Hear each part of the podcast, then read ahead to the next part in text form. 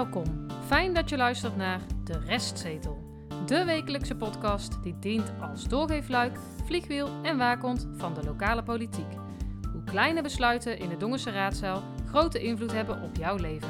Harry, Stefan en Tjitse, vertolkers van de ongehoorde stem, nemen daarom plaats op De Restzetel.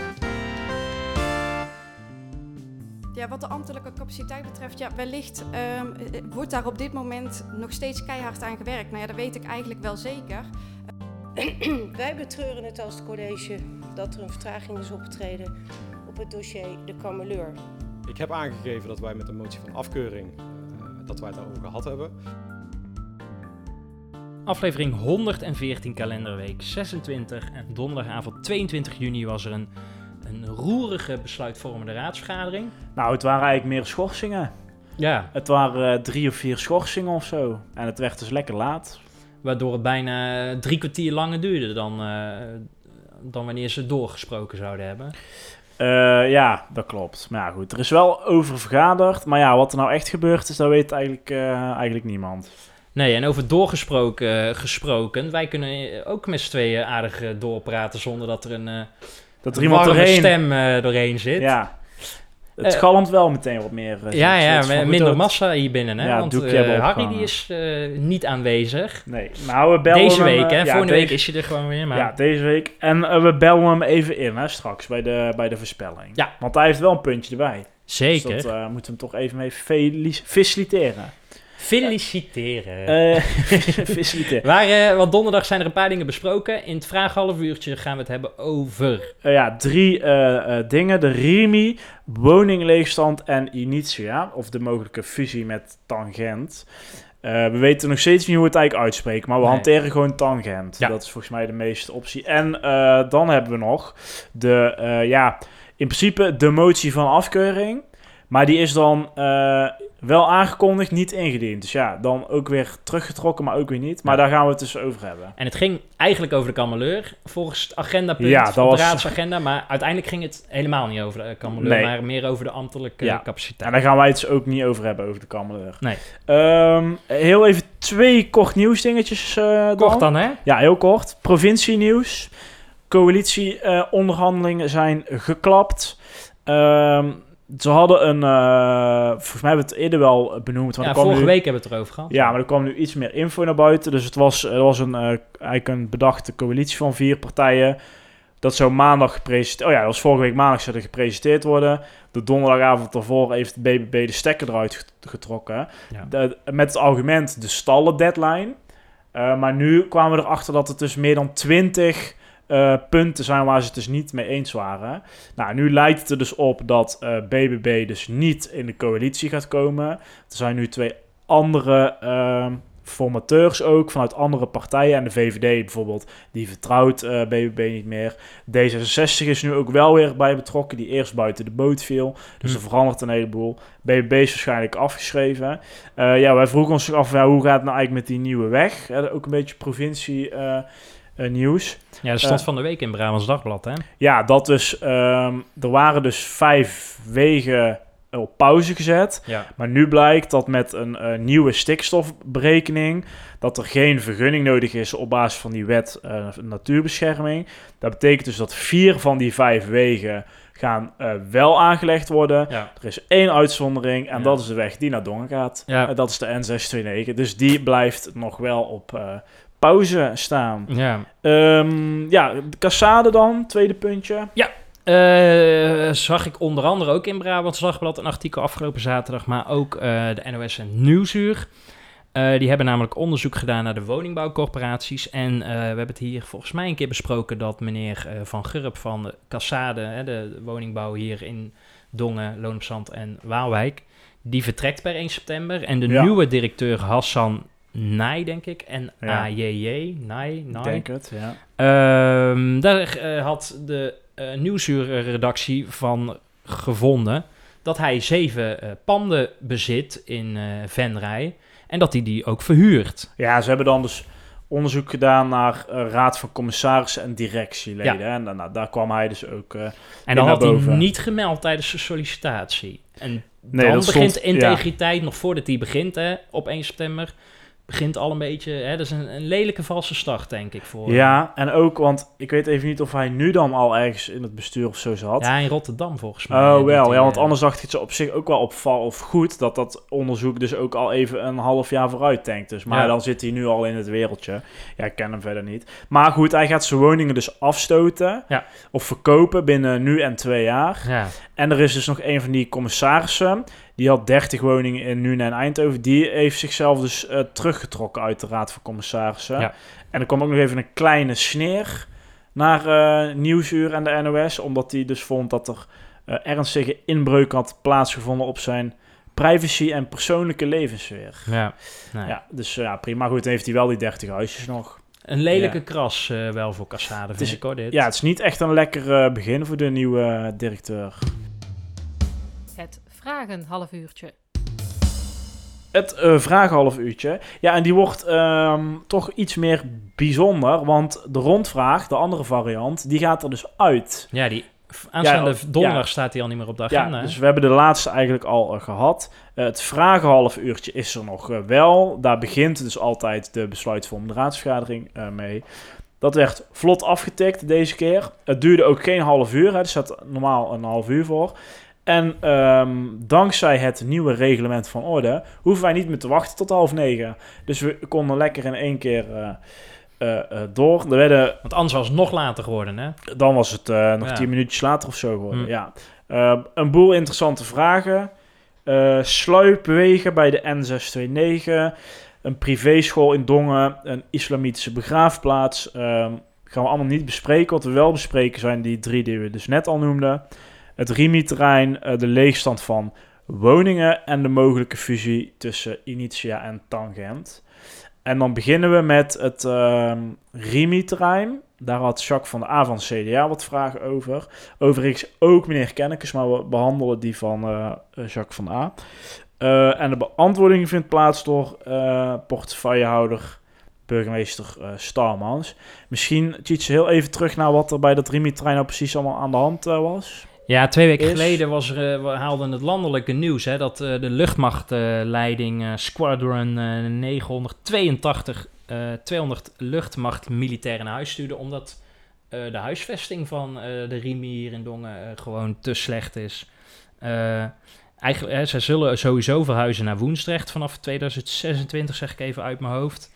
Ja, dat is Ehm, de planning. Ja, dat is de planning. En daarom is er al heel lang geen onderhoud. Maar Het is een beetje zoals bij de scholen. ja, Ze, ze gaan verbouwen, dus we doen niks aan het gebouw. Nee, ja. hè, de Rimi staat zelfs helemaal onderaan eh, de prioriteitenlijst eh, van Defensie. Maar volgens Ja. mij valt het officieel dan weer onder Rijksgebouw of vastgoeddienst of zo. ja, eh. dat zou kunnen. Ja.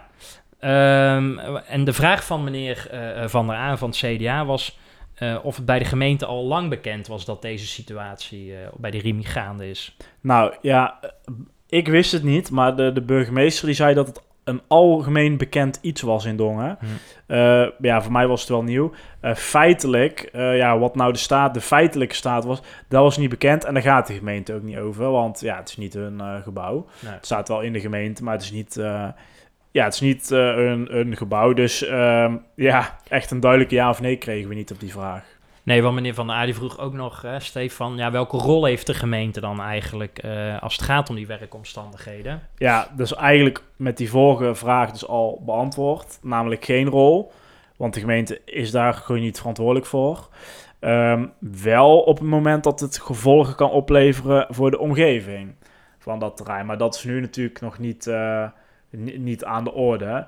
Eh, maar ja, stel weet ik veel, het is een heel brandonveilig gebouw of zo.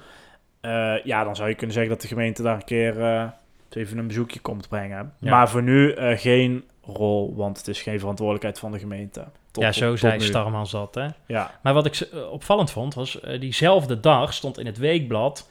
in een geel kader stond van... Ja. de burgemeester heeft de Veteranendag afgezegd... vanwege die slechte omstandigheden van de huisvesting...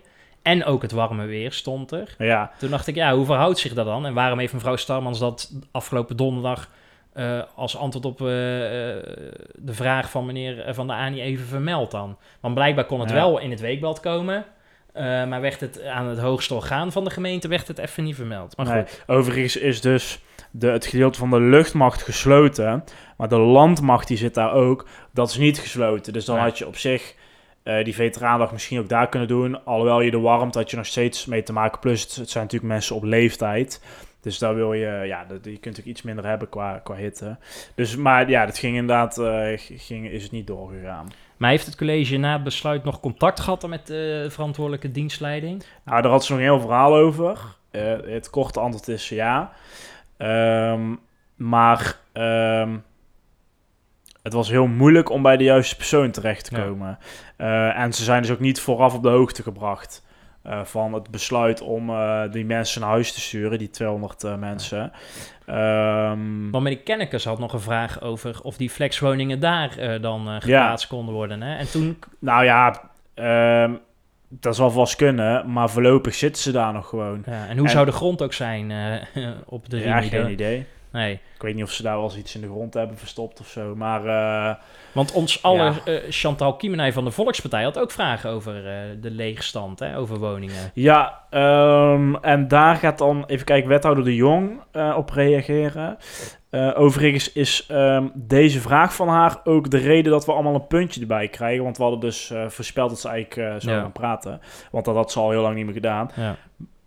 Eh, het is wel een ding wat niet uit haar portefeuille kan. Nee. Dus ik heb, ja, hè, we mogen niet te veel pochen, maar eh, het zou ook kunnen door onze voorspelling. Want eh, woningbouw of huisvesting zit niet in haar portefeuille, maar bij mevrouw Vermeulen. Ja, van de dus misschien dat mevrouw Vermeulen de vraag heeft doorgeschoven, letterlijk en figuurlijk, ja, naar de stoel naast haar van, goh, lees jij deze even voor, want anders krijgen die drie teringgasten van de Ja, podcast weer. Maar we mogen niet te veel pochen, hè, Nee. dus dat gaan we ook niet doen. Maar mevrouw Kiemenij had een artikel ja, gelezen, hè? in eh, de NOS, op de NOS, bij de NOS. eh, 27 mei over de leegstand, leegstand van woning in verhouding met de huidige, huidige woningnood.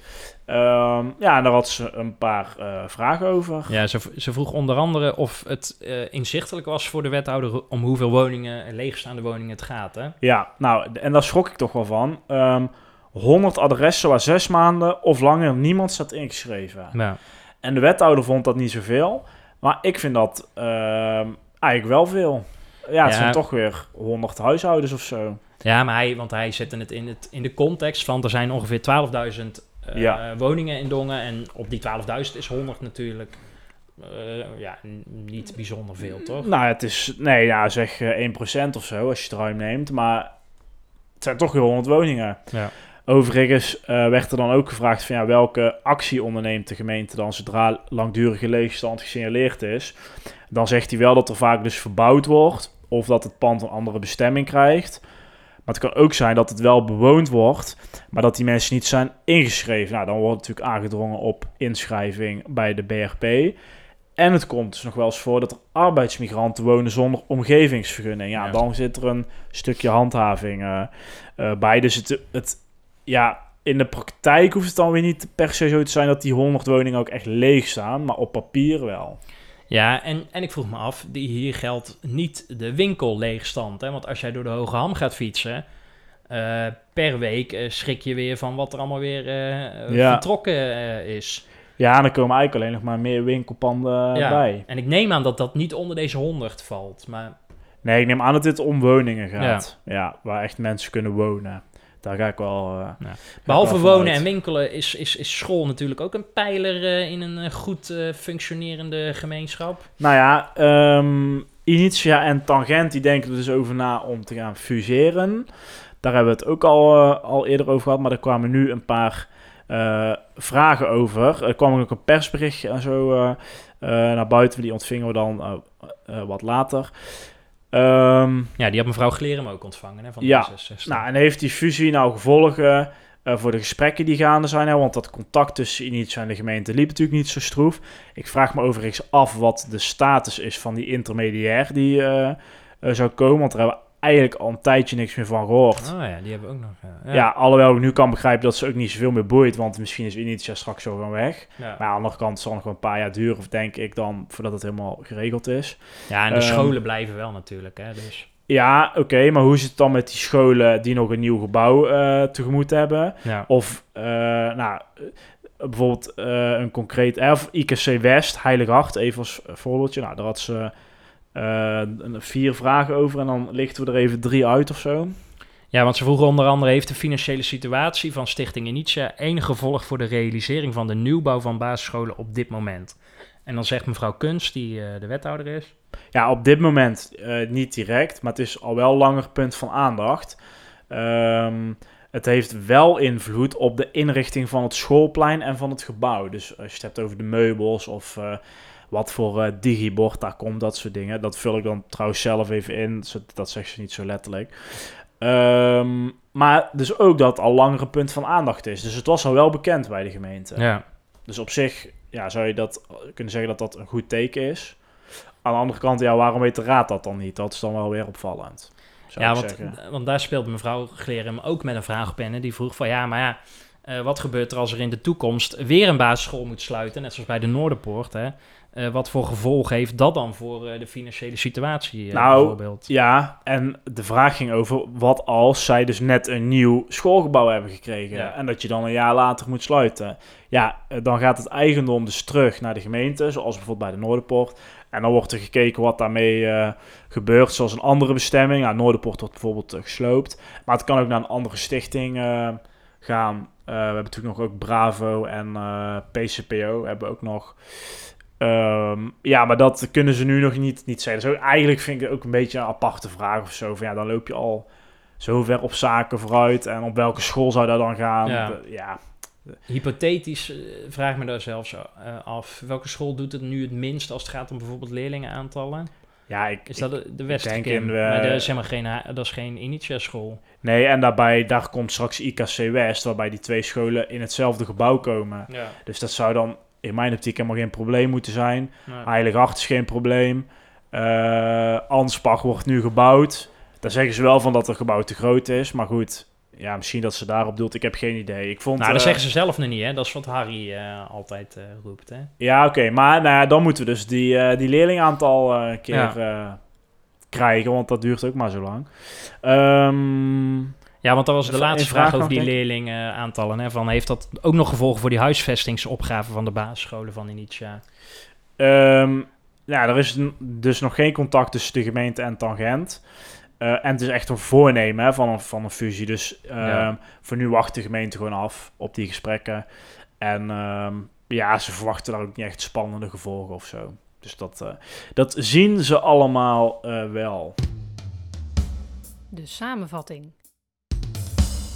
Eh, de samenvatting, maar in principe zou het ook eh, de reconstructie eh, mogen heten, deze rubriek. Namelijk een reconstructie van afgelopen donderdagavond 22 juni.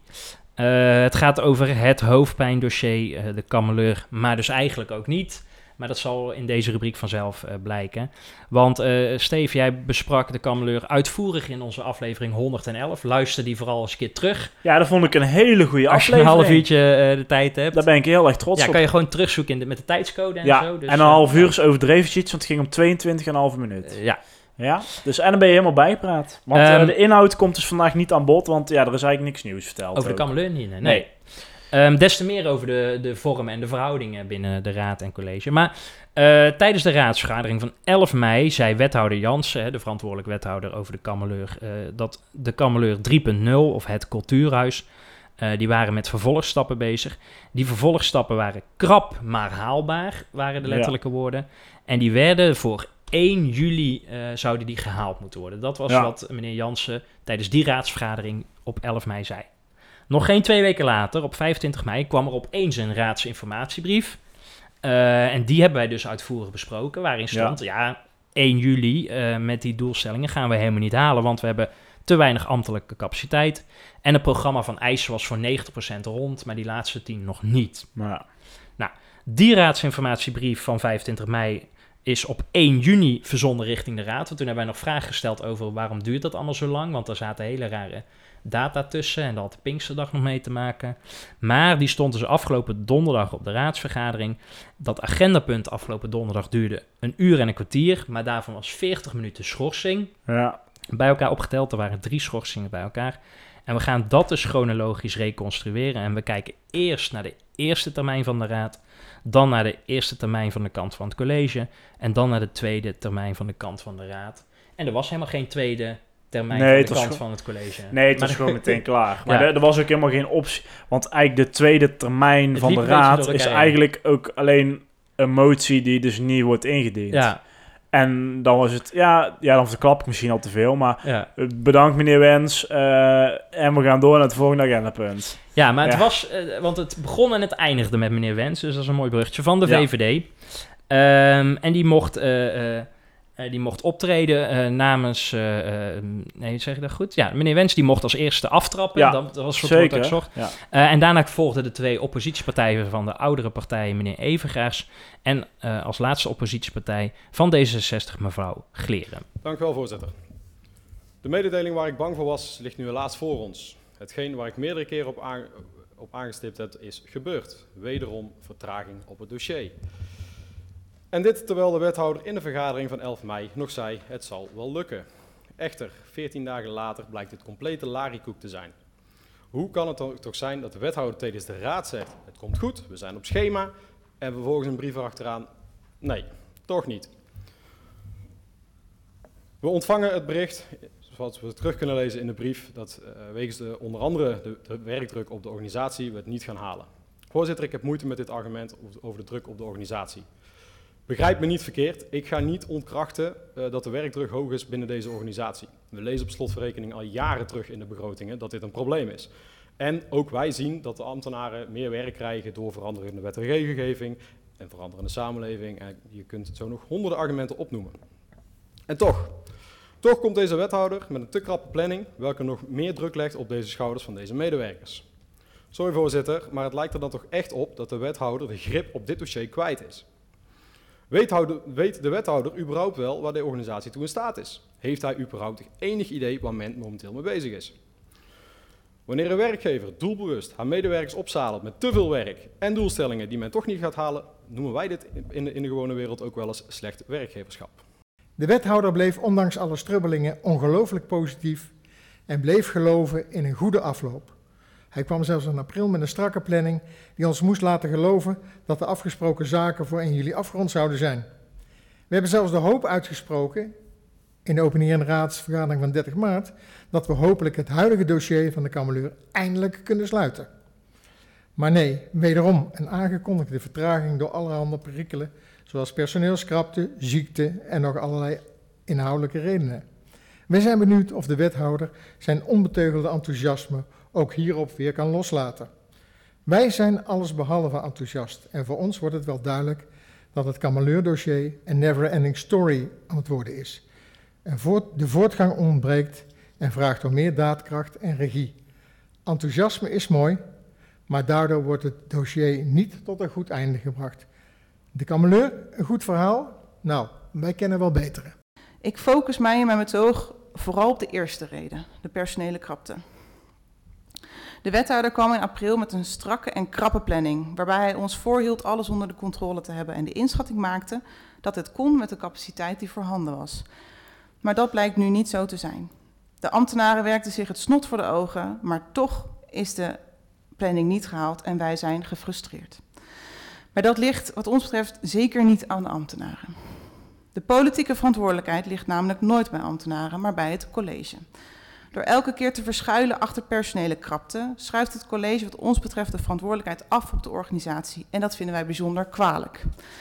Want het is al lang bekend dat slechts een paar schouders zulke grote thema's moeten dragen. En het is ook al lang bekend dat voor de gemeenteraad juist de bouw van nieuwe schoolgebouwen en het nu eindelijk eens afronden van het kameleur-dossier de hoogste prioriteit hebben.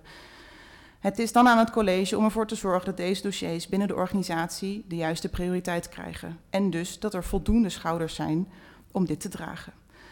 En als het duidelijk is dat dit in verband met structurele capaciteitsproblemen niet lukt, dan is het opnieuw aan het college om hier een oplossing voor te vinden, waarbij de raad uiteraard intensief betrokken moet worden.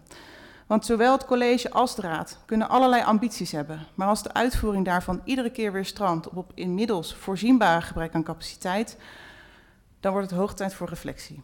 Ja, dat zijn stevige woorden. Larikoek, grip kwijt. Vooral slecht werkgeverschap. Als je Ja. dat zegt, dan eh, gaat er wel... eh, Hij Een keek ook een beetje zuur, hè, meneer Jansen? Want het was allemaal richting Ja. hem eh, gericht. Ja, maar ik denk dat de burgemeester er ook niet heel erg blij mee was. met Nee. Deze woorden. Je zag ook dat de oppositie, dat hoorde je ook in deze fragmentjes, echt alles eraan deed om de portefeuillehouder, meneer Jansen, zei, ja, gewoon in twijfel te trekken. Hè? Van, wa- waar ben je nou in hemelsnaam nog mee bezig, eh, meneer Jansen? Nou ja, maar vervolgens, ja, dat klopt. Maar dan zie je het college die dan zegt de politieke verantwoordelijkheid gaat volledig naar de organisatie. Ja. Op, op, op ambtelijke eh, capaciteit. Terwijl dat je dat al eigenlijk veel langer wist. Hè? En als je dan op die twee weken teruggaat, dat je dus zegt, ja, het lijkt, het is krap maar haalbaar en twee weken later ineens niet meer. Ja, dat wordt niet in die twee weken duidelijk. Dat is al veel langer bekend. Nou ja, sterker nog, een paar weken geleden riepen we nog van... hey, eh, het paadje bij het Hertog Janveld was Ja. dezelfde ambtenaar als die van de kameleur. Ja, Hè? Dus Eh, het schuift allemaal op, alleen door dat paadje al. Ja, dus dan zie je dus ook dat de voltallige raad, eh, oppositie en coalitie, ook hier verantwoordelijk voor is. Hè? Kan je nog herinneren dat meneer Van der Aa, meneer Sips van het CDA, 682.000 vragen stelde over dat paadje? Ja. En meneer Zwaal en eh moest denk meneer Bosters, die hadden nog 10.000 eh, Ja, maar- versies van eh, de vragen. ja. Die heeft Marlou van Meeuwen als ambtenaar allemaal moeten beantwoorden, terwijl ze Ja. die tijd ook in de kameleur had kunnen steken ja, natuurlijk. klopt. Nou ja, ehm, we hoorden dus de drie oppositiepartijen. Die doen er dus natuurlijk eh, alles aan om, eh, nou in ieder geval de positie van eh, meneer Jansen in twijfel te brengen. Althans, als het gaat om het handelen in de kameleur. Maar dan is het natuurlijk ook aan de coalitie om de wethouder te beschermen. Ehm, en de twee coalitiepartijen deden dat dus ook. Meneer Sips vanuit het CDA en mevrouw Vermeulen eh, vanuit de Volkspartij. En we beginnen even bij meneer Sips, want die is blij met de inhoud, vertelt hij. En daarna had hij nog iets te melden over het tweede spoor, namelijk het proces. Dan spoor 2, het proces. Daar gaat de raadsinformatiebrief op dit moment over. Voor ons dubbel, want enerzijds balen we dat eh, van de vertraging, maar anderzijds vragen goede besluiten ook om een goed proces. En wij zien geen reden om op dit moment te twijfelen aan het proces. Wel vinden wij dat we als raad moeten oppassen met de uitspraken die wij doen in dit proces. Dat wij zelf geen storingsfactor zijn in het proces en ook het vertrouwen blijven uitspreken richting de besturen. Wij zijn immers ook een verbindende factor in deze. Zeker eh, niet nu de trein bijna zijn halte heeft bereikt, na toch wel jaren van storing. Tot zover. Wat mij dan opvalt is dat meneer Sips hier heel eh, eh, wijsneuzerig de les leest. Van hè, ja, we moeten oppassen met uitspraken en we moeten geen storingsfactor zijn in het proces. En we moeten ons vertrouwen uitspreken richting de besturen. Wij zijn de verbindende factor. Toen Ja, dacht dat is, ik, ja, dat is wel apart. Want, nou de, ja, want de belangrijkste taak van jou als raadslid, en dat maakt niet uit of je in de oppositie of de coalitie zit, is dat jij het college controleert. Ja. En dan kan je dus En- op alles wel zeggen, je verstoort het proces. Als je geen één Ja. vraag stelt, nou ja, doet meneer de Boer dat nooit en meneer, eh, eh, meneer Van Broekhoven die stellen ook nooit vragen. Dus hè, die verstoren het proces ook niet. Nee. Maar jouw taak, ongeacht of je coalitie of oppositie bent, is controleren. Ja, en dat kan een storende factor zijn. Maar ik had liever gehad dat ze het Cambureurschip eh tijdig hadden bijgestuurd. Kameleur. de Kameleur-schip tijdig hadden bijgestuurd. Dan was het ook nooit zo uit koers geraakt zoals het nu is. En dat meneer Sips dan zegt, ja, je moet uitkijken dat je het proces niet verstoort. Ja, dat vind ik, eh, vind ik een zwakke eh, argumentatie. Maar goed, Dat mag je vinden. ja. Maar goed, daarna eh, een stukje debat tussen mevrouw Vermeulen, Volkspartij, en de voltallige oppositie. Ja, De drie partijen. En ik heb wel eens vaker hier bij de afleveringen gezegd van de restzetel. Hè? hè? Heb ik wel vaker, hè? Heb ik wel vaker hè, gezegd? Nee, maar ik heb vaker gezegd, waarom treedt de oppositie niet veel meer eh, als een soort eh, teamsprint, wielrenner teamsprint op van als de ene het laat gaan, moet de volgende al klaarstaan om het over te pakken en door te gaan met vragen. En Ja, dat deden ze- ze alle drie nu goed, de oppositie. Oh ja? Ja, want ik- mevrouw Vermeulen had het echt eh, eh, eh, enigszins lastig. Want de ene vraag was nog niet gesteld, of de volgende pakte het wel weer over. En een aantal zaken bij mevrouw Vermeulen, hè, het, het, bloedverwante nichtje van meneer Jansen, even voor de duidelijkheid, voor de mensen die dat niet weten. Ja. Er vielen toch wel twee noemenswaardige dingen op. Laten we die, nou wel meerdere dingen, maar laten we even naar de inhoud kijken en naar de vorm. En als je naar de inhoud kijkt, viel het mij bijvoorbeeld op dat eh, de coalitie echt, nou bijna in iedere zin vertelde dat ze vonden dat het ambtenarenapparaat van Dongen zo goed eh, eh, hun best deed. Ja, maar die waren heel hard aan het werk. Ja. hè? Maar echt heel hard, hè? Maar daarmee doe je wel het volgende, hè? dat vind ik wel een interessante truc. Maar hè, je wekt impliciet de, op, de indruk dat de oppositie dat niet vindt. Hè? Ja. Dat hebben ze nooit gezegd. Hè? Sterker nog, zij zeiden ook continu van het ambtenarenapparaat doet he- heel goed zijn best. Ja. Maar dat framestickertje van Ja. Wij, vinden dat de opposi- hè, wij vinden dat ambtenarenapparaat goed hun best doen. eh, eh, en daarmee zetten we ons af tegen de oppositie die dan zou kunnen zeggen dat ze dat niet doen. Dat stickertje dat eh, kon de coalitie ook niet goed op de oppositie plakken. Hè? Want continu ging de oppositie ook zeggen van, nou, maar dat hebben wij nooit gezegd. Mevrouw Glerum zegt op een gegeven moment zelf zoiets van, wij denken juist dat ze te veel hun best doen, waardoor de uitval juist zo hoog is. Ze werken eigenlijk te hard natuurlijk. Ja, dat kun je moeilijk zeggen als raadslid. Maar ehm, ja, ze gaan ook een beetje moeilijk over die ambtenaren natuurlijk. Hè. Daar, Ja. kun je, ja, daar kun je gewoon weinig van zeggen. Ehm, ja, maar goed, dat stickertje, ja, ze proberen het op te plakken, maar het lukt eigenlijk niet. Nou, wat de oppositie ook doet, ze bijten best wel veel van zich af van... waarom moeten wij als oppositie nou de hele tijd vragen naar deze, eh, eh, naar deze gegevens en naar deze ambities? Hè? Zij zeggen op een gegeven moment zelf van... ja, geef ons dan aan, college, wat er wel en niet haalbaar is met de huidige ambtenaren. Dan kunnen wij onze ambities eh, daarop aanpassen. Ja, En daarmee trekt de oppositie bijna het boetekleed aan van ja, sorry. Sorry als wij te ambitieus zijn als oppositie. Hè, en dat wij de ambtelijke organisatie overvragen op bepaalde dossiers. Hè, op een gegeven moment zegt mevrouw Schouten bijna letterlijk zoiets van... ja, misschien moeten we een keer samen in gesprek gaan om te kijken wat wel en niet kan... en kijken naar de prioritering. Toen dacht ik, ja, maar dat is wel echt de omgekeerde wereld, hoor. Als de oppositie bijna zijn excuus gaat aanbieden voor het eventuele beleid... Dan moet je als oppositie, eh, hoef je daar helemaal niet te doen. Ik vind het heel nobel, maar dat hoef jij als oppositie volgens mij niet te doen. nee, maar daarom ook die oppositie is gewoon niet sterk genoeg. Want dat samenwerken, wat jij noemt, nou, mij viel daar eigenlijk nog niet eens op. En als het dat wel is, dan is het voor de eerste keer. Ja, ieder, ieder begin is eh, mooi meegenomen. Ja, dat is, dat is waar, maar... maar toch. over welke ambities gaat het nou dan? Dat vroeg ik me ook Ja, af. Wat is er afgelopen, was het afgelopen anderhalf jaar, zo, sinds deze raad, wat is er gebeurd? Ja, de, de onderwijshuisvesting wordt vaak genoemd. Ja. Ja, nee, maar dat, ja, die wordt vaak genoemd. Ja, maar er staat nog geen steen. eh, Kijk, die op- Kameleur 3.0 is niet iets waar je nog trots op kan zijn als je het straks eh, Ja. hebt gehaald. En misschien is er tegen die tijd al een wethouder opgestapt of eh, bestaat die hele Kameleur überhaupt al niet meer. Of is er misschien, misschien een partner vertrokken, je weet het allemaal niet. Hè? Je moet het allemaal nog maar zien. Nou, voordat we naar de, naar de vorm gaan, nog één laatste ding.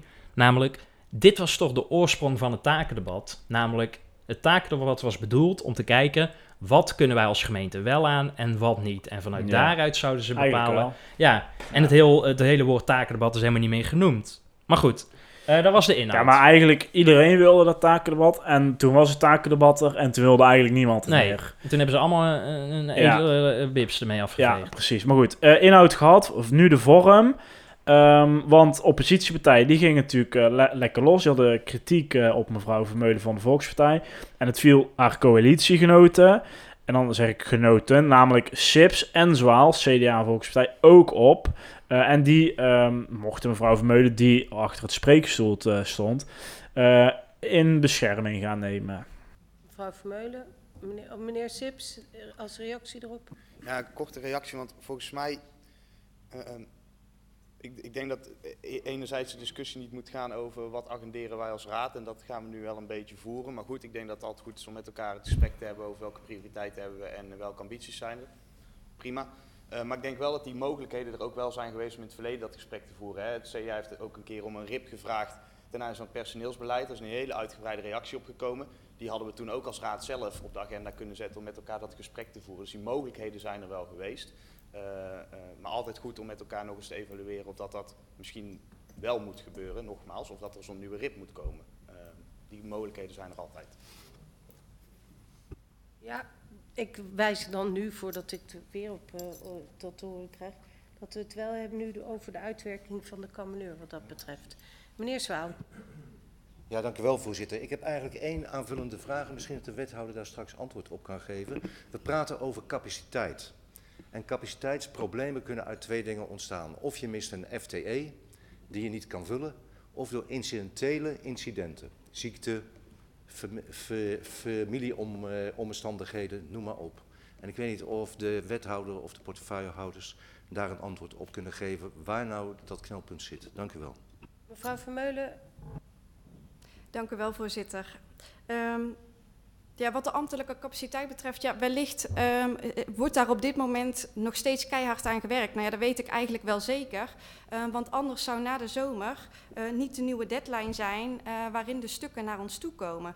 Dus daar is denk ik toch iets van ambtelijke capaciteit eh, waarmee dat toch dit dossier verder weer een stap verder gedragen kan worden. Ehm, Hè, maar ik heb eerder al een vraag gesteld daarover aan de wethouder, dus wellicht dat hij daar zo direct op kan terugkomen. Ehm, en daarnaast ja, zou ik toch nog wel heel even willen aangeven ehm, dat wij echt wel het idee hebben dat er door iedereen heel hard gewerkt wordt, ook door de partners.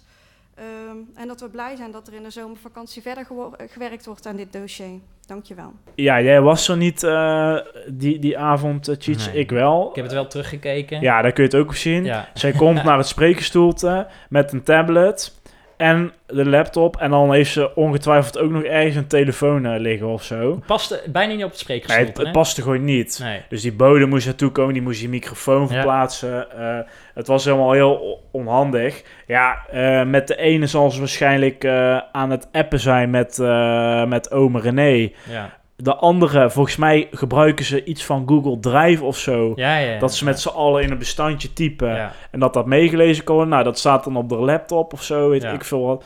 Eh, er zal in ieder geval meerdere lijntjes eh, lopen. Want eh, anders je, neem je gewoon alleen je iPadje mee. Ja, en, en Of papier, ja. kan ook nog. En improviseren is er ook niet bij bij mevrouw Vermeulen. Hè? Dus echt letterlijk voorlezen. En als ze dan een vraag krijgt, dan heeft ze het heel moeilijk. Ja. Ook wel heftig hoor, dat mevrouw Vermeulen, hè, de grootste eh, partij, hè, ze is fractievoorzitter van de grootste partij. Maar ook gewoon de zwakste fractievoorzitter eh, van de vijf partijen, vind ik. Ja. ja. Hè, en dan, dan is het echt meneer Sips die, die, die de coalitie en ook dus zijn mede-coalitiepartij moet redden. Hè? Zij is ook wel... Want dat beetje- hoorde je hier in dit fragment, hè? want het was een vraag van mevrouw Schouten. Ja. En daar geeft meneer Sips vervolgens antwoord op. Ja, terwijl die komt- vraag eh, eigenlijk min of meer eh, bedoeld was eh, voor mevrouw Vermeulen. Ja, plus Zwaal komt er nog tussendoor. Ja. En dat, is, dat ondermijnt natuurlijk een beetje het, de positie van mevrouw Vermeulen. Dus dat, dat is ook niet, Nou ja, niet helemaal slim, denk ik. Je impliceert eigenlijk als meneer Zwaal, want het, het vindt echt een peterdomme actie, Peter. Oliedomme actie zou Bassie zeggen. Namelijk, je impliceert, hé, hey, mevrouw Vermeulen die kan het niet, ik moet haar helpen. Ja. En vervolgens stelt hij een vraag die hij waarschijnlijk van René gekregen heeft van, goh, wil jij deze vraag straks even aan mij stellen, want dan kan ik daarmee weer de raad geruststellen. Ja, plus eh, de burgemeester die had net juist gezegd... "Joh, we gaan het niet over Ja. ambtelijke capaciteit hebben. En meteen daarna, gewoon echt meteen, stelt hij een vraag over de ambtelijke capaciteit. Ja. Die mag hij dan wel stellen. En op zich was het ook een hele verkeerde vraag of zo, denk ik. Maar ja, of hij hem zelf bedacht heeft, dat, dat weet ik ook al niet. Daar ga ik bij meneer Zwaal op zich wel van uit. Maar dan denk ik doet. bijna, en daar was jij ook bij, Steef, de, de, de reden waarom Eline van Bokstel vertrok, was die gymzaal Otterdonk. Ja. En die kreeg meneer, eh, die hete aardappel kreeg meneer Jansen op zijn bordje. Die schoof hij weer terug naar Eline. En dat ging een paar keer heen en weer. Het zou best wel eens kunnen zijn dat René eh, eh, Jansen naar Zwaal schuift. hey, ik ga je niet opdraaien voor die eventuele motie, want die hing al in de lucht natuurlijk. Hij is niet achterlijk, meneer eh, Jansen. Nee, nee, dat hij zei, hing- hey, Zwaal, stel jij nou eens een vraag over de ambtelijke organisatie, want dat valt onder Starmans. Ja. Dat, is, dat zou zomaar eens eh, dicht bij de waarheid kunnen zitten. Want mevrouw Starmans, die voelde die bui natuurlijk ook al hangen. Want die dacht, hé, hey, laten we het lekker bij de kameleur houden. En ik wil deze hete aardappel natuurlijk niet op mijn bord hebben, want daar heb ik helemaal geen zin in. Ja, ja, het zou kunnen. Het- misschien is dit de reden dat hij dus uiteindelijk, en dan verklap ik het weer, maar dat hij dus niet wordt ingediend, uiteindelijk, die motie. Ja. Eh, ja, aan, ja, aan de andere kant denk ik ook, als je terugkijkt naar die twee weken, hè, die, eh, die 11 eh, en 25 mei of zo. Ja, in mijn optiek had je toen al een motie van wantrouwen kunnen indienen. Ja. Maar goed, dat hebben ze, hebben ze niet, eh, niet gedaan. Burgemeester gaat er dus eventjes hè, nog heel duidelijk op in van we hebben het over de, uitwerking van de kameleur. Ja, daar wordt eigenlijk niks over gezegd. Dat komt ook omdat er niks nieuws over eh, eh, te, valt te vertellen. Nee. Maar daar is wethouder Jansen voor verantwoordelijk. Verantwoordelijk, maar voor de ambtelijke capaciteit is natuurlijk de burgemeester verantwoordelijk. Want die gaat over de, de algemene zaken of over de, de medewerkers. Samen met die directie dan eigenlijk, zegt ze ook. Over hè? collegiaal bestuur gesproken, hè? Want eh, beide willen ze... Het is een beetje die doos van eh, bij dat spel van Ik hou van Holland, hè. Van die schuiven we net zo lang door totdat hij ontploft. En dan, zolang ik hem niet in mijn handen heb, denkt eh Dan Marina... Dan mag je lekker naar René. En René denkt precies tegenovergestelde. Eh, meneer Den Broeder, VVD, die was niet aanwezig. nee, jammer. Eh, ja, want ehm, daar is wel eens een aanvaring geweest, vaarding, met, met de broeder en Stalmans. Toen het ook over die ambtelijke Ja. capaciteit. Toen ging het volgens mij over vier ton, wat ergens naartoe ging, of voor vacatures of zo, Ja. ik veel wat. Of misschien nog wel meer dan vier En hij ton. wilde een maar- medewerkerstevredenheidsonderzoek inzien. Ja. Nou, daar ging zij eh, Nee, met, de was- volle, met de volle lichaam voor. eh, Nee, maar dat is hè? niet aan de raad. Dat is niet Nee. aan de raad. Is niet aan de raad. Dus eh, daar, ging er, daar ging ze inderdaad voor liggen. Jammer ja. dat hij niet aanwezig was. Ja, Nou, helaas. Tot zover de eerste termijn van de kant van de raad. Want de eerste termijn van de kant van het college is vele malen korter. Kan ik alvast tegen de eh, luisteraar zeggen. Ja, Eh, namelijk, eh, het is nu aan meneer Jansen om te verdedigen eh, eh, hoe het nou allemaal gelopen is en wat eh, en hoe. En dat doet meneer Jansen met de volgende woorden. Zoals in de raadsinformatiebrief is aangegeven, kampt het team maatschappelijk beleid met uitval. Ik kan niet ingaan op individuele situaties, maar de druk op het team maatschappelijk beleid is al lange tijd hoog en dat was uiteraard ook 11 mei al bekend. Naast de kameleur liggen daar ook andere, onder andere de onderwerpen onderwijshuisvesting, het subsidieprogramma, gala en de actuele sportdossiers. Er is geprioriseerd om de twee medewerkers die daar het meest op, het dossier onderwijs en eh, op kameleur zitten, ehm, om die te ontlasten via een herbedeling van taken, ingehuurde externe, externe inhuur op het subsidieprogramma, dus plus extra inhuur. En dat gaf het vertrouwen binnen het team om voldoende voortgang op het kameleur-dossier te kunnen blijven melden. Wel vanuit een op 11 mei gemelde ingeschatte krappe, maar haalbare planning. De gewijzigde situatie is dat de extra inhuur kort daarna door omstandigheden de opdracht terug heeft gegeven. En dat we te maken hebben met extra uitval. Vrijwel onmiddellijk is een nieuwe zoektocht naar inhuur gestart, maar de markt voor inhuur en detachering is overspannen en zeker op korte termijn zijn er niet heel veel mogelijkheden. We hebben inmiddels iemand gevonden, die start volgende week, maar voor minder uren dan wij willen en een opdracht voor aanvulling voor meer uren staat uit. Ja, meneer Jansen was binnen drie, vier minuten klaar. ja. En daarna komt er geen één vraag vanuit de raad. Niks. Nee. Ja, ze weten, volgens mij zie je dan, ze weten dan niet meer wat ze moeten doen. Ehm, ze knikken volgens mij een beetje naar elkaar van ja, we gaan dus schorsen. Eh, wa- waar je dus nog, Ja. hè, want er zijn meerdere, meerdere schorsingen. Ja, er is dus eh, heel klein stukje inhoud er even tussendoor. Er is iemand dus geweest, want dat hoorden we eigenlijk wel nieuw. Hè. We zeggen we horen niks nieuws. Dit heb ik nu eigenlijk wel voor het eerst gehoord. Ze hebben dus iemand gevonden voor die opdracht. Hè. Dat is dus externe inhuur. Nadat er al iemand was uitgevallen. Hè? Dus Juist. er was iemand uitgevallen. Toen hebben ze... Ja, oh, maar dat was ook externe inhuur, hè? Ah, dus ambtenaren tekort, komt er externe inhuur. ja. Die heeft de opdracht weer teruggegeven. Waarom, weet ik niet. Wordt ook niet naar gevraagd. Zou een goede Ja. vraag zijn Met geweest. gille trek in dongen. Die kans is groot. ja. Eh, en die moet ze al het werk in zijn eentje doen. Dus die opdracht is teruggegeven. Toen is er wel weer iemand nieuw extern aangenomen. Maar voor minder uur dan voor ze eigenlijk willen. Dus nu is er iemand aan het werk. Maar er staat ook nog een opdracht over. Ja. Nou, en dan kun je dus afvragen.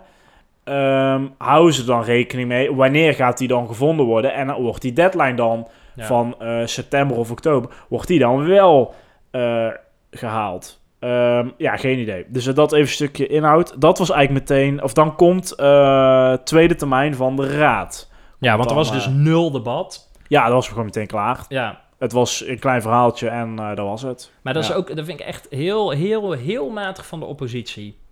Namelijk, Nou ja, ik vind... als je het dan over politieke verantwoordelijkheid hebt, dan, hè, tuurlijk, mevrouw Vermeulen kunnen we allemaal aanvallen. Dat is niet zo moeilijk. Hè? Dat is, dat, is, dat is snoepstelen van een klein kind. ja. Maar als je echt een grote eh, oppositielid bent, stel dan ook je vragen aan meneer Jansen. Maar dat gebeurde vervolgens niet. Nee, nou goed. Je ziet dan dus een kentering in de vergadering. Het gaat vanaf nu helemaal niet meer over de kameleur, maar over het totale collegebeleid en het ambtenarenapparaat en de capaciteit daarvan. Wethouder Jansen ehm, die spreekt, dan volgt er een, eh, een schorsing van 15 minuten op verzoek van meneer Wens. Ja. Dat wordt 20 minuten, dat is altijd, wordt- duurt altijd langer. Wordt de burgemeester, die vreet zichzelf dan ook op, want die kan dat helemaal niet hebben. Ehm, Terwijl dat je al van tevoren weet, reken gewoon vijf minuten extra. Na die schorsing komt eh, meneer Wens weer terug en die stelt eh, drie vragen aan het college. En meteen daarna volgt een schorsing, omdat het college er eh, geen antwoord op kan geven. Van acht minuten, die ook iets langer wordt. Uh, luister even naar meneer Wens. Voorzitter, dank u wel. Het mogen duidelijk zijn dat deze vertraging voor ons niet acceptabel is. We hebben ook een motie van afkeuring voorbereid. Maar voordat wij deze, uh, hier een beslissing over nemen, uh, hebben wij wel een aanvullende vraag voor het voltallige college. Omdat het probleem verder strekt dan alleen het Kameleur-dossier. Erkent het college onze verontwaardiging en wil men, wat wil men hieraan gaan doen? Is het college het met ons eens dat ambities te hoog liggen en, de, dat de organisatie dit niet aan kan? En is het college het bereid om een realistisch voorstel voor te maken en hiermee terug te komen naar de raad?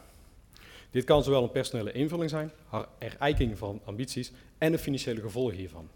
Met dit voorstel kunnen wij uh, dan ook een goed uh, goede discussie voeren hier in de raad. Nou, die schorsing die de burgemeester dus aankondigt, die duurt dan ongeveer 10 minuten. Um, ook, ja, ik, het is iedere keer met die schorsing maar, als het dan vijf minuten langer duurt, dan wordt ze echt piswoest. Ja, wordt ze En helemaal dan, parra. Ja, en dan stuurt ze de griffier er eerst op af om ze te halen. Ja. En als het dan nog niet snel genoeg gaat, dan staat ze zelf op om ze te halen. Maar dan denk ik, zij vragen 10 minuten aan, reken gewoon 20 minuten. En daarbij, zelf zegt ze 8 minuten en duurt ze, heeft ze gewoon meer dan Ja. 10 minuten. Dus doet ze ook niet slim. Maar, of, hè, eh, Tweede Kamer, installeer gewoon een bel. En druk Ja. gewoon na 8 minuten of na 10 minuten of voor mij pas na 15 minuten die bel in.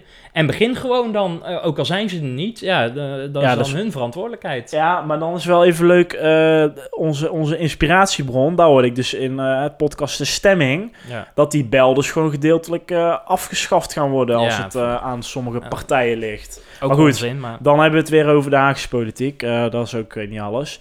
Maar goed, dan komt ze dus ehm, terug het Tweede College. Eh, die vergadering gaat eh, weer verder. En dan ehm, ja, zegt zij heel kort eigenlijk wat dingetjes. En daar kunnen we naar luisteren. Dan zullen wij schorsen, want ik kan dat niet, eh, kunnen, kunnen we niet zo dat- dat snap ik. beantwoorden. Wij schorsen eh, acht minuten. Om tien voor elf gaan we verder. Dan eh, ga ik verder en geef ik zo goed en zo kwaad als kan antwoord op uw vragen.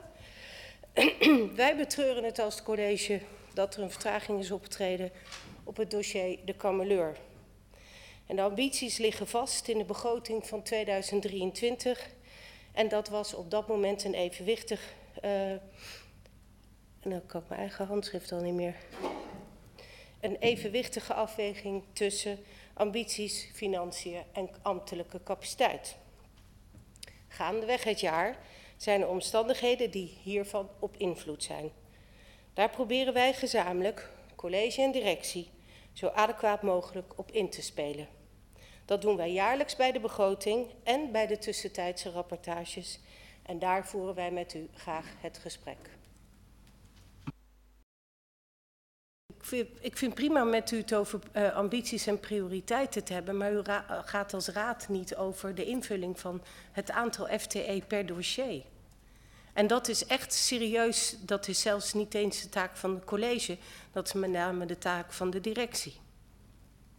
En ik wil wel gewoon, laten we wel elkaars eh, taken en verantwoordelijkheden hier gewoon eh, eerbiedigen. Ja, dat was dus eh, mevrouw Stamers, die sprak na die schorsing. Dit zijn twee fragmentjes die we aan elkaar hebben geknipt.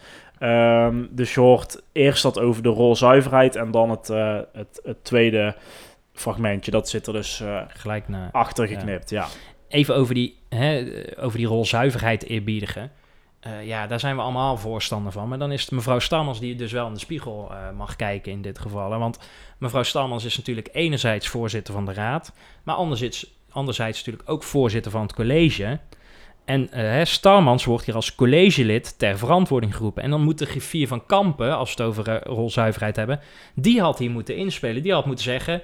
En nu, mevrouw Starmans, gaat u achter het spreekgestoelte staan. U bent geen voorzitter meer. Meneer Zwaal, vicevoorzitter, neemt het nu over. Want het werd op een gegeven moment ook een beetje grimmig tussen mevrouw Starmans en meneer eh, eh, Wens. Hè, Ja, meneer want Wens die zei van ja, maar u legt me nu woorden in de mond. Ja, en dan begint zij altijd bitcherig terug te doen. Ja, Eh, ja, uiteindelijk was dat redelijk snel de, de lucht weer uitgeholpen. Ja, maar dat maar was... dat, dat- moet ze gewoon niet doen. Nee, zij moet gewoon... Hè, dan moet de griffier zeggen... En nu naar je, naar je hok toe. Ja. Als collegelid. Of eh, Zwaal moet een eh, ordevoorstel doen. Maar Of allebei... iemand anders hè, van Ja. de raad. Het mag ook, inderdaad. Eh, allebei of snappen ze het niet... of zijn ze gewoon te laf om iets tegen haar in te gaan. Ja, want ten en ik tweede... denk het laatste. Je zag ook dat mevrouw Starmans op een gegeven moment hè, dat statement deze nog staand en daarna ging ze lekker zitten. En toen gaf ze op die manier ook verantwoording. Nee, jij geeft staand verantwoording af. Het gevoel van decorum is bij mevrouw Starmans ook totaal afwezig, eh, zie je dan wel weer. Ja. Want ze hangt half achterover, eh, geeft ze dan ook gewoon die antwoorden. Ja, dan zit ze nog even de lippen te doen tussendoor. En, eh, en telefoon te kijken wat ja. meneer Van Noord hebt. Ja. Maar, hè, en mevrouw Starmans zegt, dat horen we in dit fragment ook van... ja, dat is zelfs niet eens de taak voor het college, maar voor de directie. En toen dacht ik, hè? Maar dan snap ik iets niet. Want de ambtenaar van de kameleur is Willem Vulto. Ja, de, de gemeentesecretaris. Nee, ja, de Oh, directiesecretaris. directie, ja, dus die is onderdeel van de directie. Ja, ja. dus als er iemand in dat gebouw moet weten dat de ambtelijke capaciteit eh, zeer minimaal is en eh, nou precair, laat ik het eh, voorzichtig zeggen, dan is dat toch meneer Vulto. Die had toch dan al lang tegen René moeten zeggen: Yo, René, dit gaan we gewoon niet halen. Hè, dit is één en dezelfde man die eh, van beide kanten had moeten weten dat dit wel heel ambitieus is. Ja. En ik vraag me ook af: zijn dit nou die geweldige zelfsturende teams waar gemeentesecretaris Van Noord het altijd over heeft?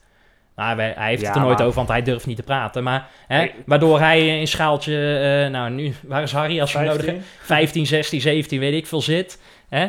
Zou hij nou ook s'avonds naar huis gaan en achter zijn oren krabben en misschien nog eh, wakker liggen? Of denk je gewoon dat hij op zijn bankrekening kijkt in zijn ING-app en gewoon lekker de ogen Die zit de hele dag de F5 op zijn ING-app. eh denk ja, maar dit, Ja. dit kan er niet. En dan Ja. komen we weer bij meneer Den Broeder. En mevrouw Schout heeft het ook al een paar keer gezegd. Namelijk, Starmans gebruikt dan altijd de, de, de- de laatste eh, redmiddel. Daar gaat de raad niet over. Ja. Eh, De VNG raad gaat over alles. Ja. Zeker als bepaalde dossiers helemaal niet eh, meer lopen. Hè. Sterker nog, eh, het klapt gewoon eh, in elkaar. Als, als, als een onderzeeboot richting de Titanic implodeert gewoon heel het ambtenarenapparaat van Dongen. Ja. Nou, Ja, nou, meneer Wens die doet dan een ehm, handreiking om als raad met college in een kritisch gesprek te gaan over de ambtelijke eh, capaciteit. Dus het gaat al lang niet meer over de, over de kameleur, over de inhoud, maar echt over het, het ambtenarenapparaat. Dus dat is helemaal eh, gedraaid, ambities worden niet gehaald. Ehm, concreet voorstel slash vraag vanuit het college. Wat is dan realistisch inzicht? Eh, wat kan de, het ambtenarenteam wel aan? Dat wordt, die vraag wordt eigenlijk op tafel gelegd. Ja. Ehm, En dat doen, dat Ja. doen D66 en VVD wel collectief. Hè? Die zeggen continu van geef dan aan, dit is onze handreiking, ja, ga dan met ons in gesprek.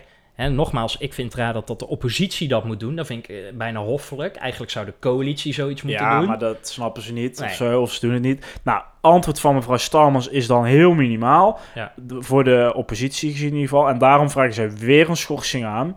Ehm, van Tien minuutjes, 10 ja. minuten. Ja, en dan is het eh, kwart over elf. Komt de raad weer terug en is het woord aan meneer Wens. Ja, voorzitter, dank u wel. Ik spreek eh, nu namens D66 en de Oude Partij van Dongen. En uiteraard vanuit de Dongense VVD. Ehm, we hebben net met elkaar best wel een discussie gehad over het feit, eh, de kameleur. Eh, wij, zijn echt, wij keuren dit echt af. Wij zijn hier echt totaal niet over te spreken. En dat dru- druk ik mij heel licht uit. Ehm, wij doen een uitgestoken hand naar het volledige college. om hier met elkaar deze visuele cirkel te breken. Wij vinden daarin dat deze hand weggeslagen wordt. Ehm, wij vinden daar dat, dat erg jammer. Daar komen wij later dan op terug. Ik heb aangegeven dat wij met een motie van afkeuring, eh, dat wij het daarover gehad hebben. Echter, met hetgene wat nu net gebeurd is, vinden wij het niet fair en niet eerlijk om daar één collegelid eh, op aan te spreken. Dus deze laten we nu eh, varen. Ehm, en ik wou het hier even bij laten, dus wij komen hier op een later moment op terug, zodat we met elkaar later nog verder over in gesprek kunnen gaan. Tot zover. Dank u wel, meneer Wens. Dan ga ik door naar de vaste agendapunten. punten. Nou ja, dan ehm, foutje van de voorzitter, denk ik. Ja. Want nou, hier wordt eigenlijk het, het verhaal hè, mee afgesloten. Het wordt, de motie eh, wordt dus niet ingediend. Hè, dus hij was nog niet ingediend, dan wordt hij ook niet ingediend. Dus je spreekt niet van terugtrekken.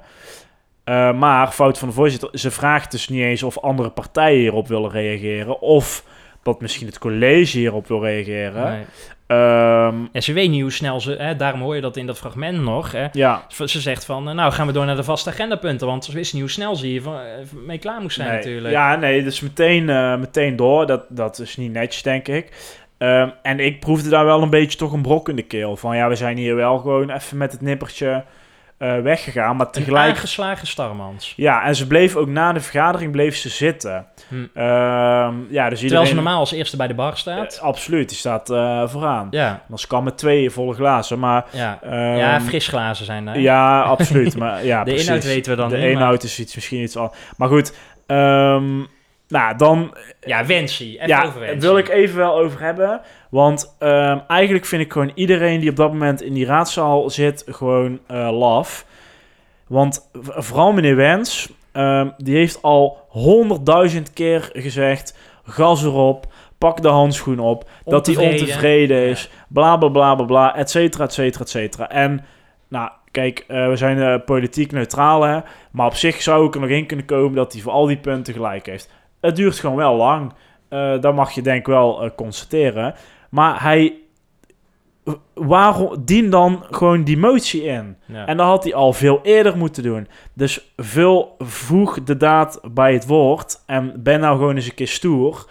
En niet weer zo laf, eh, net als nu, door die motie weer terug te trekken. En dat geldt voor meneer Wens, maar dat geldt voor heel de oppositie. Je hadden ze gewoon in moeten dienen. Nou, hij zegt ook zoiets, hoor je hier ook, hè, van ik ben echt eh, pissig en ik druk me nog zachtzinnig uit, zoiets zegt hij. Ja, dien hem dan in. Ja, maar dan denk ik, ja, oké, maar die ene vinger richting het college, daarvan wijzen er ook drie naar jezelf, hè, meneer Wens. Want je kan niet continu zeggen, jongens, het huis staat in brand, het huis staat in brand, het huis Ja. staat in brand, om vervolgens niet met de brandslang of voor mij pak met de emmers eh, aan te komen. Ja. Hè, een deel is ook natuurlijk zijn eigen frustratie, zit er bij hemzelf van, blijkbaar durft hij het niet aan. Nee, maar dan had hij... Kijk, nu was de motie van afkeuring. Ja. Maar het had ook nog iets lager kunnen zijn, hè? Stapje lager, zoals treurnis. Zou die het dan wel gehaald hebben? Ja, in de zin geen van, zou die wel ingediend worden? En waarom hebben ze dat dan niet gedaan? Ja, of een stapje hoger. En dat had voor mij denk ik ook gemogen. als, je, als je acht, nou ja, als je acht keer eh, roept, eh, duizend keer dat, dat het allemaal niet goed gaat, had je ook nog een motie van wantrouwen ehm, eh, kunnen doen. Hij wordt zelf niet geloofwaardiger hierdoor, hè, meneer Wens. En ik denk dat hij denkt dat hij dat wel geworden is na donderdagavond, maar dat is je natuurlijk niet. Nee, nee kijk, ehm, afsluitend zou ik nog twee dingen willen zeggen. Eén, hij zegt dus een aantal keer van ja, we komen er later op terug. Ja. Dus er hangt een zwaard van Damocles boven het college. Nou, het wordt in september of oktober komt het weer een keer terug bij het college of, eh, of de raad. Ja, dan zou het zomaar kunnen zijn dat deze motie eh, weer eens uit eh, de kast eh, wordt gehaald. Nou ja, en dat, dat denk ik dus, hè, Steven, dat ze in die tien minuten heeft de oppositie samengezeten. En dat ze denken, laten we deze kaart nog in de mouw houden. Want eh, we hebben nog een paar vergaderingen en het is niet handig om voor de zomer eh, dit nog in te dienen. Nee. Eh, ik, ik, ze hopen, hoop, denk ik, dat mevrouw Starmans en meneer Jansen met dun in de broek loopt als ze naar de raadsvergadering komen. Want ze kunnen natuurlijk ieder moment die kaart uit de mouw gaan spelen. Dus Ja. in die zin vind ik het wel weer een, een, een politiek-tactisch spel. Ja, alleen dan heb je dus zo'n raadsinformatiebrief, die dus wel heel bewust eh, los op de agenda wordt gezet. Ja. En dan denk ik, ja, dan kun je dat op zich doen. Hè? Dan kun je het nu even aankondigen. Dan laat je nu even aan iedereen zien van, ik heb deze kaart eh, in mijn Ja. handen. Eh, en ik gooi hem nog een keer op tafel. Ja, je kan er ook een persberichtje van maken. Nou, weet je, ja. zo, weet je wel. En, en je Dan weet- hoef je er niet een uur en een kwartier over te vergaderen. Nee, want waar hebben we nou naar zitten kijken? ja, naar niks. Nou, i- in mijn optiek een stel... eh, nee, laat Want ik eerst- denk ook, komende donderdag staat het hele weekblad weer vol natuurlijk. Hè? Want eh, meneer Wens is nog nooit zo verontwaardigd geweest als eh, afgelopen donderdag. Ja, en ik denk dat er minimaal drie keer het woord eh, handschoen of gas erop staat. Ik denk dat het zelfs in de titel staat. Maar een tweede ding wat ik nog even wil zeggen, en dat is dan Ja. toch even constructief. Ik roep heel vaak natuurlijk fuseren, fuseren. Ehm, daar heb ik nooit echt argumenten voor. Nu wel.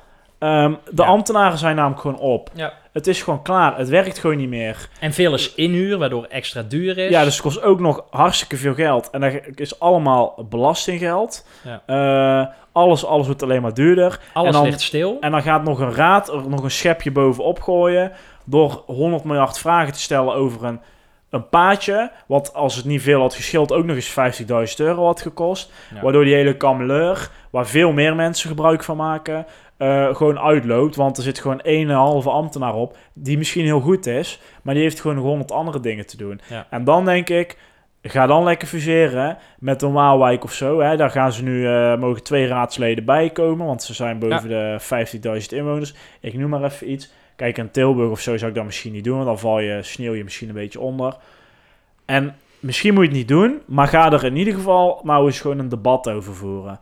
Ik had daar veel liever gehad dan het stomme takendebat, wat uiteindelijk niks was. Nou, misschien moeten ze met want loon op zand, eh gemeenteloon op zand, durft deze discussie wel aan. Hè? Van, Ja. Hebben wij nog bestaansrecht? Ja. Die discussie is in Dongen nog nooit gevoerd. Nee. En dan, na een avond zoals afgelopen donderdag eh, zou dat echt eh, Gooi je maar eens op. zeker een keer besproken mogen Ja.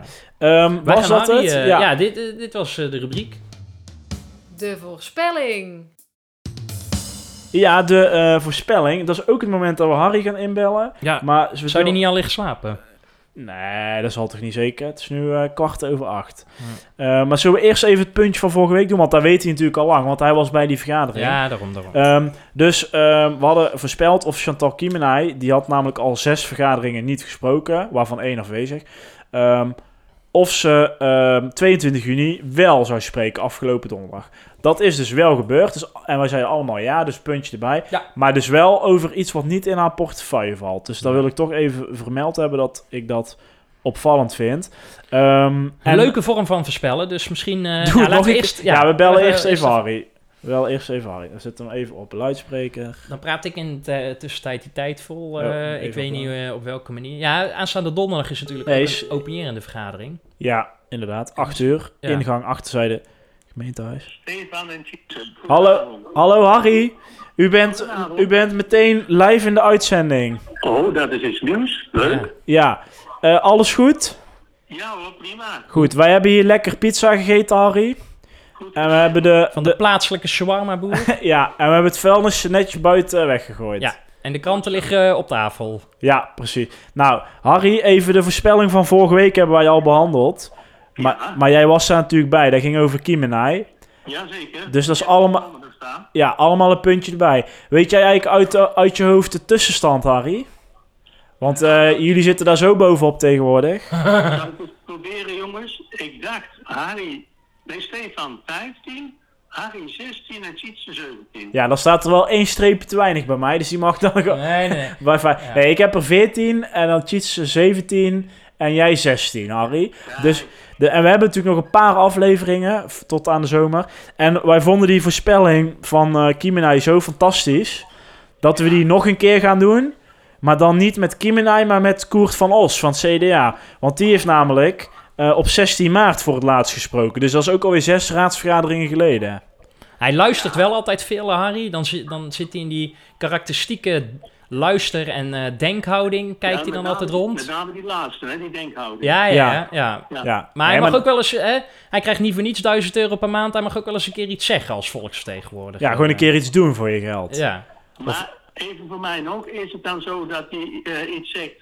Want dat hadden we de vorige keer ook volgens mij. Als hij het namens zijn portef als portefeuillehouder doet of op een andere manier. Nee, gewoon, Ja, gewoon als, iets, als- gewoon, gewoon iets zeggen. Ja. Ja, hij moet gewoon iets zeggen. En dan gaat het dus over eh, aanstaande donderdag, want dan is er weer een raadsvergadering, 29 juni. Als hij een microfoon aandrukt om iets te zeggen. Dat, dat wordt het criterium. Ja, en dat kan ook gewoon zijn, eh, dit is voor de restzetel. ja. .nl. Of ja? voorzitter, ik heb hier geen vragen over. Of Ja, zo. kan dat is, ook. Ja. Ja? dus eh, zeg jij ja of... Ja, we, we kunnen even niet opschrijven. Zullen we het gewoon roepen? Want waarschijnlijk zeggen we allemaal hetzelfde of zo, of niet. Wel, wat denk jij, Harry? Ik zeg ja, want ik heb erover nagedacht. Want hij is woordvoerder van het sociaal domein. ja. En er is een onderwerp van het sociaal domein. Oh, ja, maar dat zal meneer hij- Sips wel van hem overnemen. Ja, maar daar gaat toch Assine over, over sociaal domein, of niet? Ja, volgens mij ook. Maar eh, Ik- Harry zegt ja. Oké, Harry zegt ja. Ja, wat zou ik zeggen? Eh, ik zeg gewoon nee. Ik zeg ook gewoon nee. Ja, oké. Nou, waarvan akte. Eh, volgende week ben je er weer gewoon bij, toch, Harry?